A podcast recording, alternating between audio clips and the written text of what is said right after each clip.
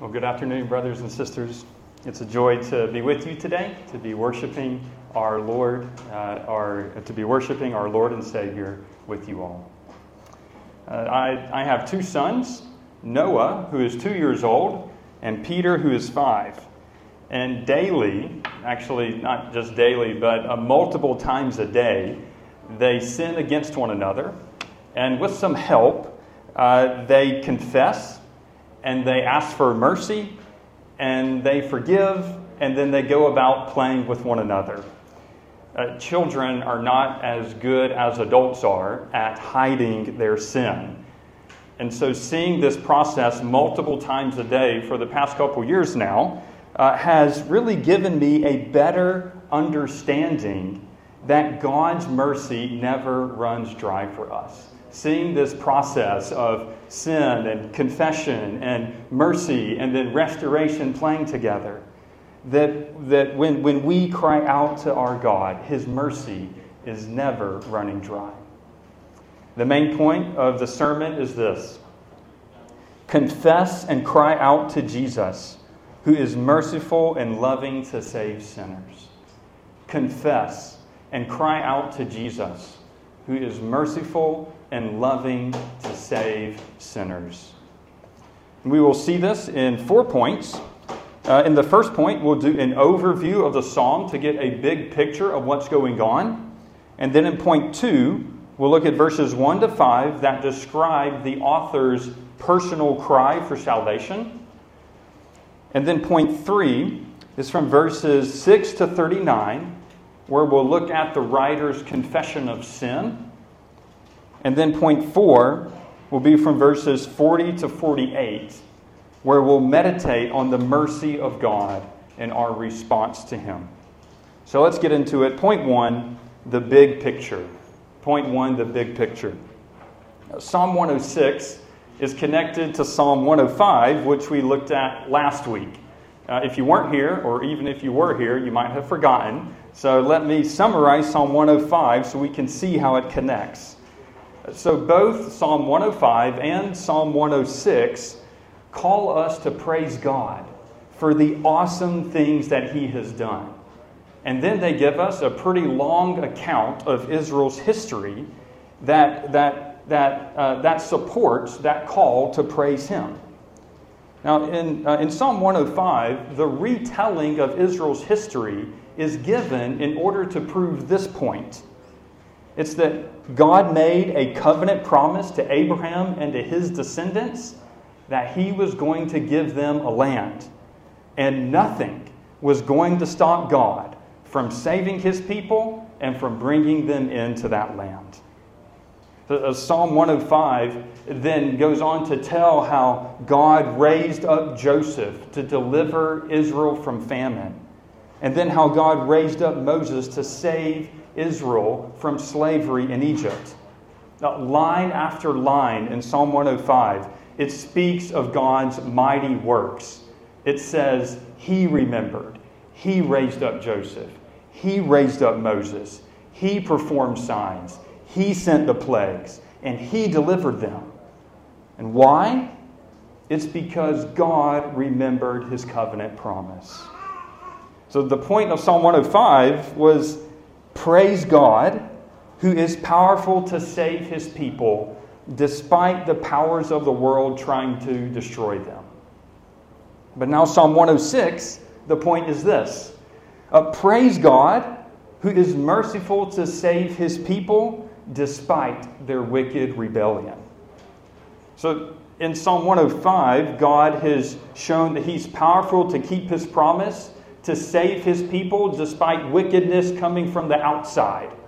But now, here in Psalm 106, God is shown to be merciful and loving to save his people despite the wickedness that comes from within our own hearts.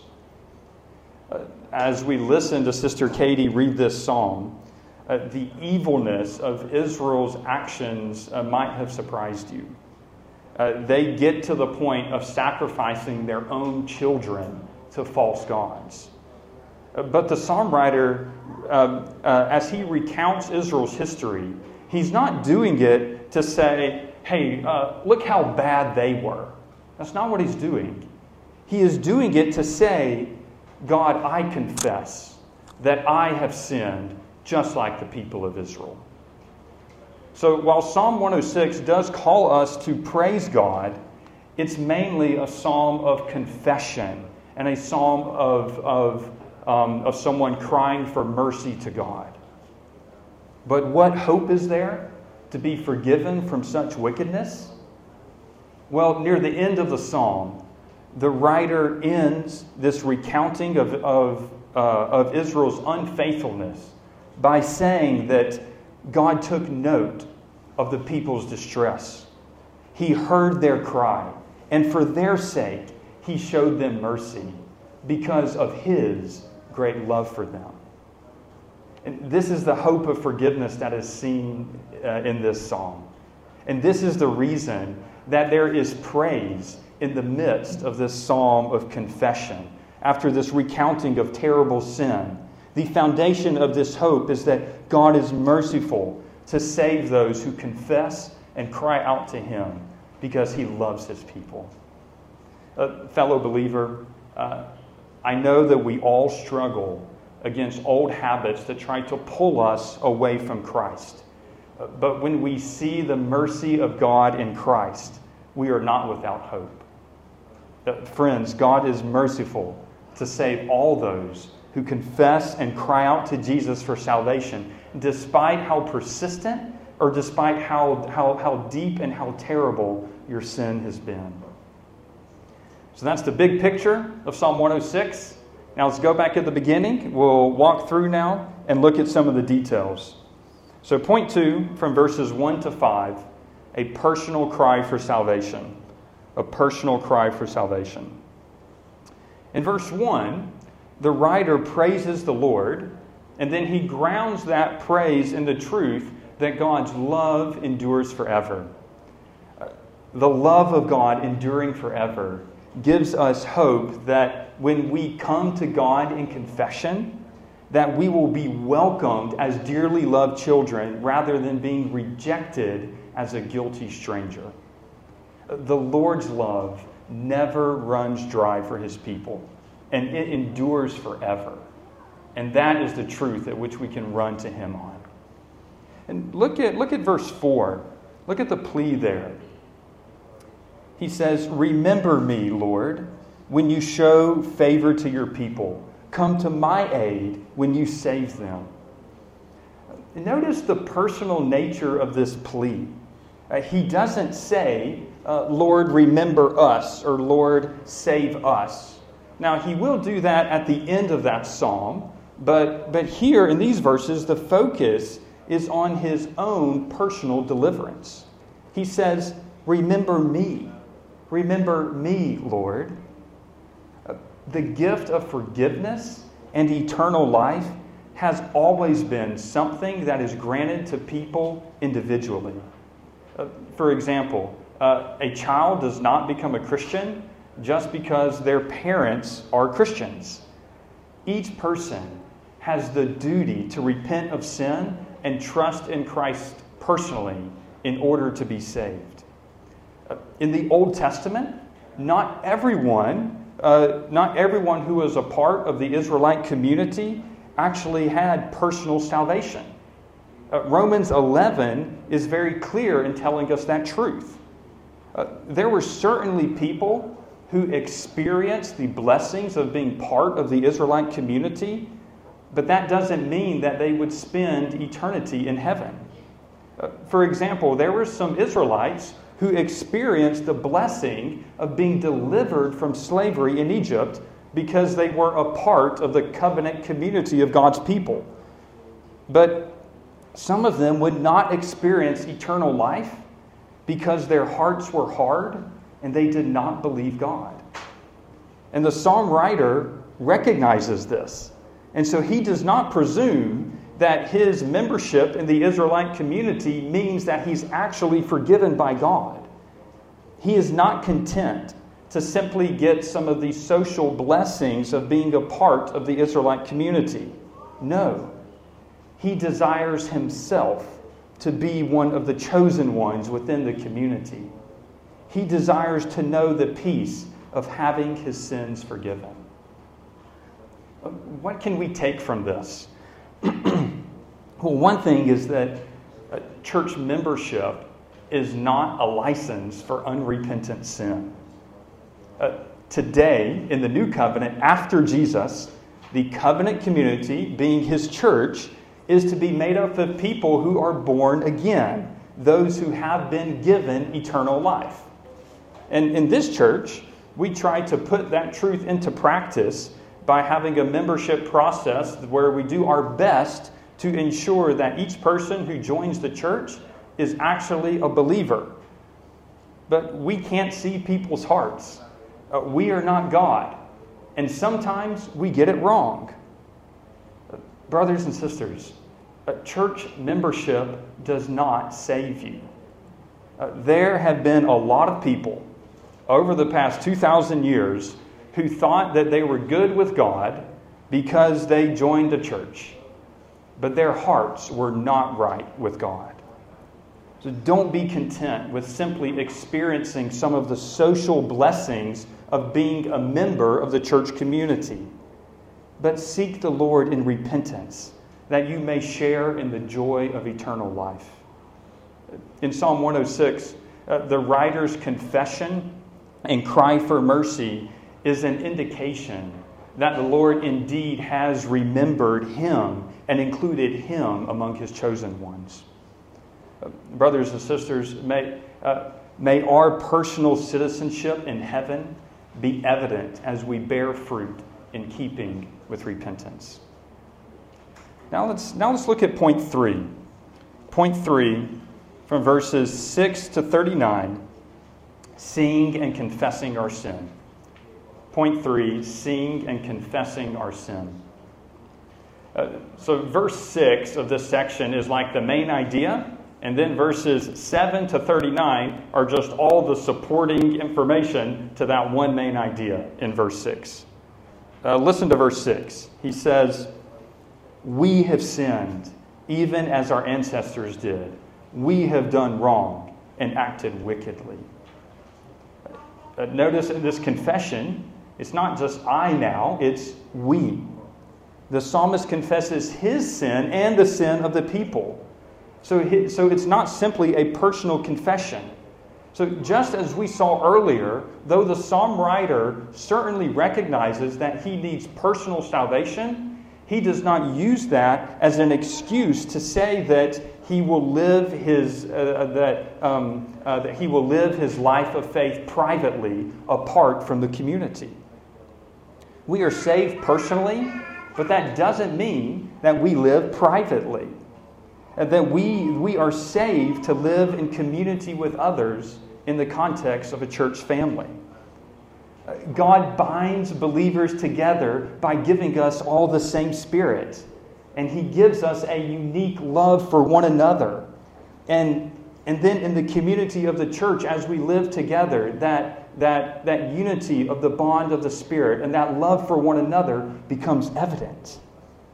So, brothers and sisters, since believers are bound together as one body, then we should grieve the sin of others in our church because they are a part of our body and they are a part of the body of our Lord. Now, while, while we may not be personally responsible for their sin, that doesn't mean that we have no responsibility. Because, uh, because the Holy Spirit lives in us, then each believer is a priest, meaning that each believer has the responsibility to serve one another, to help one another remain in Christ. We should pray on behalf of our brothers and sisters for God to be merciful to them and for them to turn back to God because we are a kingdom of priests. Uh, Jesus united himself with us and he intercedes for us as our great high priest. Now, Jesus doesn't tell us that, oh, your sin, uh, that's just your problem. No. Uh, he who knew no sin was made to be sin for us so that we might become the righteousness of God. So, as we're united to one another, then we should not just tell others, oh, hey, their sin, that's not my problem, that's just their problem. No. We should do the priestly work of carrying their sins to God in prayer and then helping them to leave the sin. Uh, look back at verse 6 again. Look at verse 6. He says, We have sinned even as our ancestors did. We have sinned even as our ancestors did. And then in verses 7 to 39, uh, he describes many of the major sins of Israel from the time of the Exodus up through the time of the Judges. But what's his point in giving us this history of Israel? Uh, he's not doing it to point fingers at Israel and say, man, look how bad they were. That's not what he's doing. He is doing it to show that he is sinful just like they were. So, brothers and sisters, like the psalmist, uh, when we see other people sin, uh, we should not judge them first, but we should look at ourselves to see if we are guilty of the same sin. Uh, the sin of Israel, or the sins of Israel, uh, that um, were, were not something that he was a part of. These, the things that he's telling us happened long before he was alive. But he uses Israel's sin like a mirror in order to see the sin in his own life. Now, we don't have time to go through and look in detail at every sin that is mentioned here in Psalm 106, but I do want to go through and look at some of them. But before we get into the details of that, I want you to know that our purpose of doing this uh, is so that we would consider our own life and we would consider how we are guilty of the same sins. The first sin that we see in verse 7 is that they forgot the Lord. They forgot the Lord. Uh, this is the first uh, sin specifically mentioned in the psalm, and it's actually repeated several times. Now look at verse 7. When our ancestors were in Egypt, they gave no thought to your miracles. They did not remember your many kindnesses, and they rebelled by the, and they rebelled by the sea, the Red Sea. When was it that they gave no thought to God's miracles? It's while they were still in Egypt. The very time when God was actually, when, uh, when God was sending all of those plagues in order to deliver them. It was in that time that they did not consider the work of God. And then, even though that they forgot the Lord, uh, the psalm tells us that God still delivered them from the hands of Pharaoh. But then after that deliverance, what sin do they fall back into? Well, look down, look down in verse 13. It says, But they soon forgot what he had done and did not wait for his plan to unfold. But their forgetting doesn't end there. Uh, when, when, uh, when God was giving the law to Moses, and Moses was up on Mount Sinai, and it was taken much longer than the people wanted, well, they made an idol to worship. And why did they do this? Look down at verse 21. Verse 21. It says, They forgot the God who saved them, who had done great things in Egypt. How, could they forget the Lord in the midst of all those miracles when they had just seen God do powerful things? But we do the same. How can we forget God's kindness when regularly we see God bringing people to faith in this church community and in other churches around us? How can we forget the Lord's mercy when month after month we take the Lord's Supper together? How can we forget uh, God's Word when it is preached to us week after week and when we have it accessible to look at every day? forgetting the Lord means that we set our thoughts on earthly things. It means to make decisions based on our desires, and we just simply neglect the desires of God. And forgetting the Lord leads us to all kinds of evil. So consider your own life. Uh, do you think about the Lord? Or do you simply think about what you think is best in your life? Uh, as you think, do you disregard God and His desires? Consider that.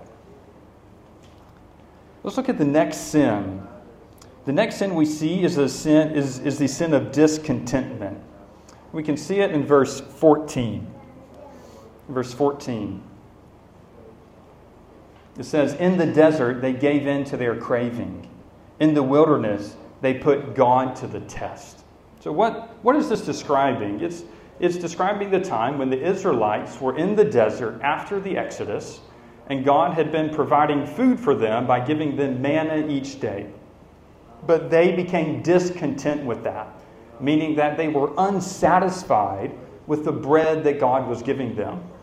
And they grumbled and they complained and they angrily demanded for God to give them meat. But what about us? Are we grumbling about what God has given us?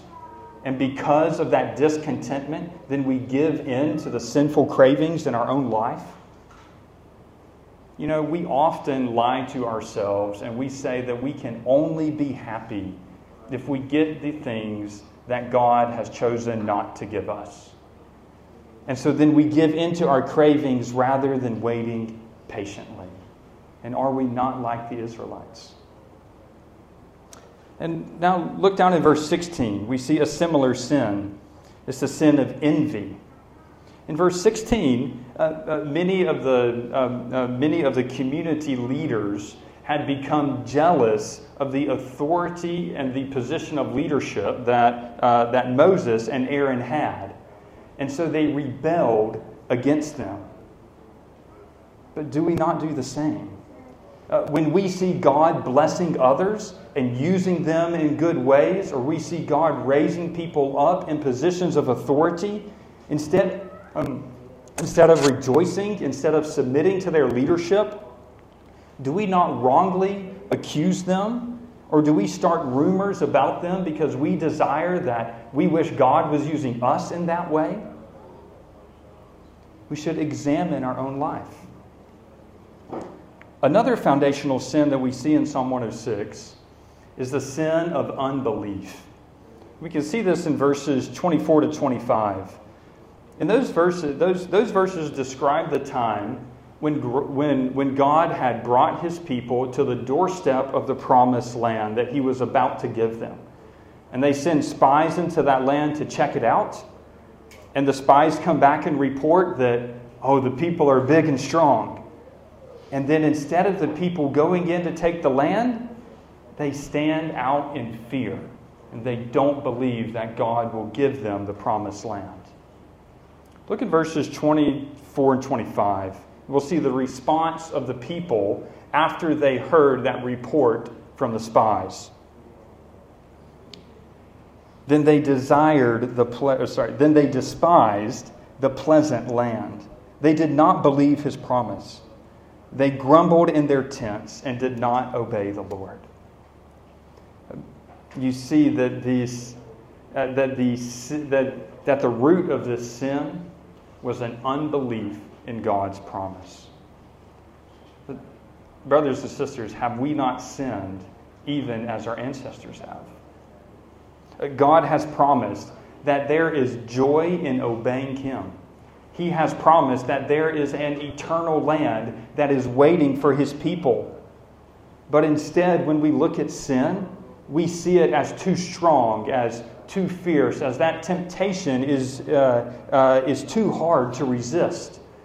And so we grumble and we despise the way of righteousness because we do not believe that God is actually powerful enough to save us from that temptation.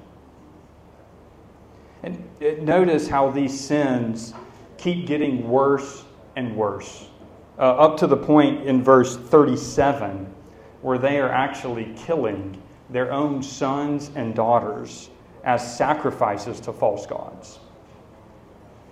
And as a result, then, down in verse 40, it tells us that the Lord abhorred. I mean, meaning that he hated them. He hated them. And this should serve as a warning for us about the, about the effects, about the result of forgetting God, of being discontent, of being envious, of not believing, not believing God's promises.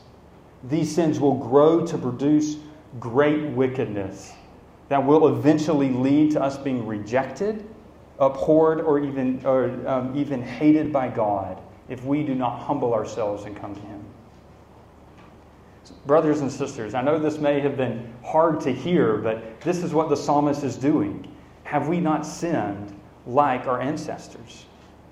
And our hearts should break when we see our sin because God is the one that deserves our praise. So, as we come face to face with sin, what hope do we have? Where is our hope? Well, let's look at our next point now. And uh, point four, verses 40 to 48. Praise God for his mercy. Praise God for his mercy. Uh, I'll start reading in verse 43. verse 43. He says, Many times he delivered them, but they were bent on rebellion, and they wasted away in their sin. Yet he took note of their distress when he heard their cry. For their sake he remembered his covenant and out of his great love, he relented. He caused all who held them captive to show them mercy. Brothers and sisters, this is our God. He took note of their distress. He hears their cry, the cry of those people that were bent on rebellion. And he remembers his promise to clean us from guilt. He remembers his promise in order to refine us and to bring, uh, and to bring all those who come to him through Christ into the eternal land. A Christianity is not based on a deal with God where, okay, God, I'm going to promise that I'll do good for you so that you do good for me. That is not what Christianity is based on. And thank God that it's not, because we could never uphold our end of that bargain. Christianity is based on God's love, it is based on God's mercy for us. What do we do for God? Well, we rebel against Him, just like the people in Psalm 106. But what does God do for us in return? He sends His perfect Son, not to condemn us of our sin, but to save us from our sin. Jesus, God's only Son, was perfectly clean and innocent because he had the very nature of God. And yet he did not consider equality with God something to be grasped. And he stood in the place of sinners and he suffered as one who was guilty. He suffered on the cross in order to clean sinners of their sin. And this is love that Christ the, the eternal God would give up of himself to die in the place of sinners. And friends, uh, this is not just some philosophy, but this is the love of our personal God. Uh, flip over to Titus chapter 3. Titus chapter 3, verses 3 to 7, tell us of the mercy and love of God despite our sin. Look over at Titus chapter 3, verses 3 to 7.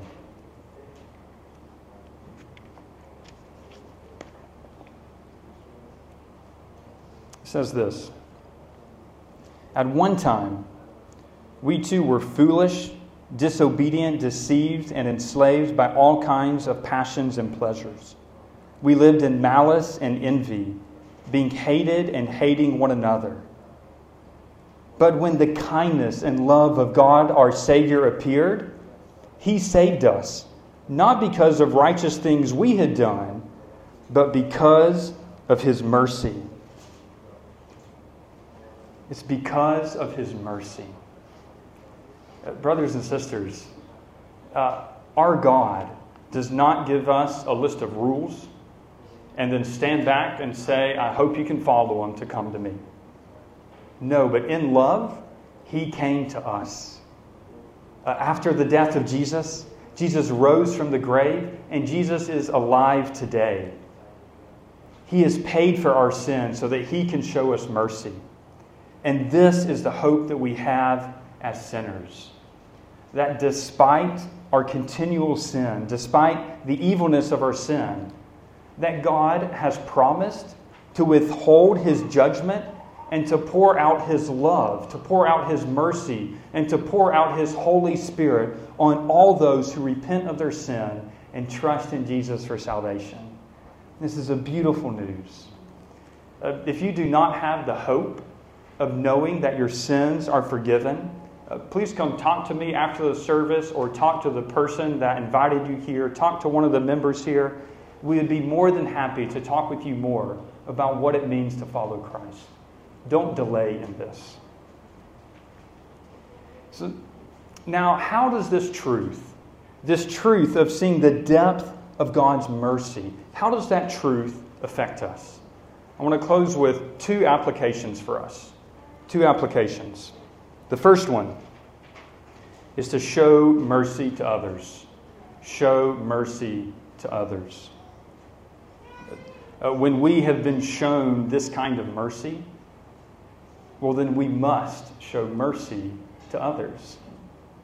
Um, I've often noticed uh, two common objections to showing mercy to others. And the first one goes like this But I have shown mercy to that person 100 times.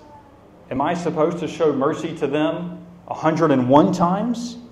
I mean, look, if I continue to show mercy to them, they're never going to learn their lesson.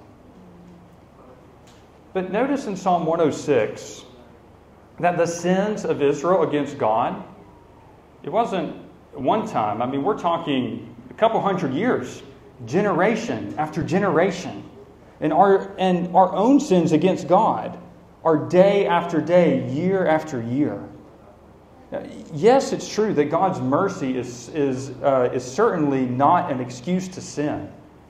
But we must see that it is God's mercy that leads us to repentance. It is God's mercy that leads us to repentance. Uh, uh, consider that the good news of Jesus does not tell someone to, hey, uh, you should go fix yourself uh, because I know, you know how, how serious your sin has been. And then after you have passed that test of showing that you're serious, then you'll be forgiven. Uh, that is worldly thinking. That is not the thinking of the gospel. The gospel tells us cry out to God for mercy. You will be forgiven. And then in His grace, in His Holy Spirit, you will be empowered to repent of that sin. We are called to continue to show mercy to those who confess and to cry out for help. Uh, uh, even if we are tricked and they fall and they, and they fall away again, well, they will answer to God. But a person who is confessing their sin and who is crying out in distress for mercy, they should never be faced with a cold rejection by God's people because God has warmly embraced us. The, the other objection that I often hear uh, that people say to uh, why we can't show mercy is to say, but that person's sin, like you don't understand how bad it was. Like it, it's so harmful, it's so terrible that I cannot show mercy. I've been so hurt. Um, if you have been harmed or hurt in a particularly deep and painful way uh, by someone, uh, I am sorry for that. And I understand that, that extending mercy uh, does not mean that those, that those painful scars or those, or, or, or those painful memories will just immediately go away. And it doesn't mean that showing mercy means that our trust in that person is fully restored again. But see in Psalm 106 that the sin of Israel reached the level of sacrificing their own children. And yet, right after that, God took note of their distress when he heard their cry. Even if a sin is extreme, we are called to extend mercy as Christ has extended mercy to us and this means that we should not continue that we should not continue to hold grudges against someone in our hearts And if they are a fellow believer, it means that we should view them and treat them as a brother and sister in Christ. And when we do this, uh, ourselves, that person that receives mercy and the community that sees that is led to praise God. And that's our second application is to praise God. Praise God. Look at how the psalmist finishes this psalm of confession here in verses 47 to 48. He says, Save us, Lord our God, and gather us from the nations, that we may give thanks to your holy name and glory in your praise. Praise be to the Lord, the God of Israel, from everlasting to everlasting. Let all the people say, Amen. Amen. Praise the Lord. Uh, you are more than welcome to say amen more than when it's in the scripture. All right? Um, so look in verse 47 that the, you, uh, you see the reason that he desires salvation from the Lord is so that himself uh, and along with all of God's people would give thanks to God's holy name and would glory in his praise. Uh, standing under the flood of God's mercy should move us to glory in his name, to give thanks to him, and to cry out to him in praise. We should praise God because God has set his love on a particular people before the foundation of the world. And despite our sin, God sent Jesus to wipe away the sins of those he loves. And he moves the heart of his people then to cry out to him. And in love, he saves his people and he will protect us and bring us with him until the end of time, where we will live with God forever in perfect love. So praise God, for he remembers his covenant forever, and his love endures forever. So, brothers and sisters, remember confess and cry out to Jesus, who is merciful and loving to save sinners. Amen? Amen. Let's pray.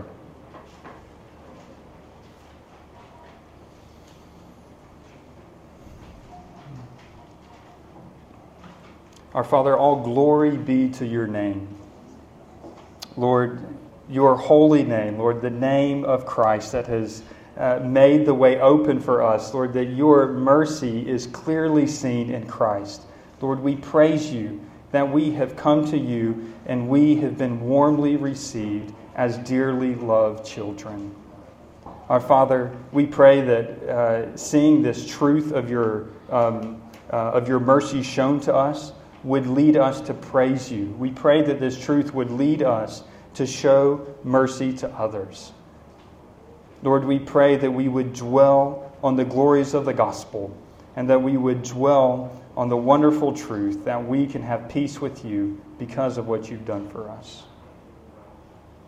And it's in the powerful name of Jesus we pray. Amen.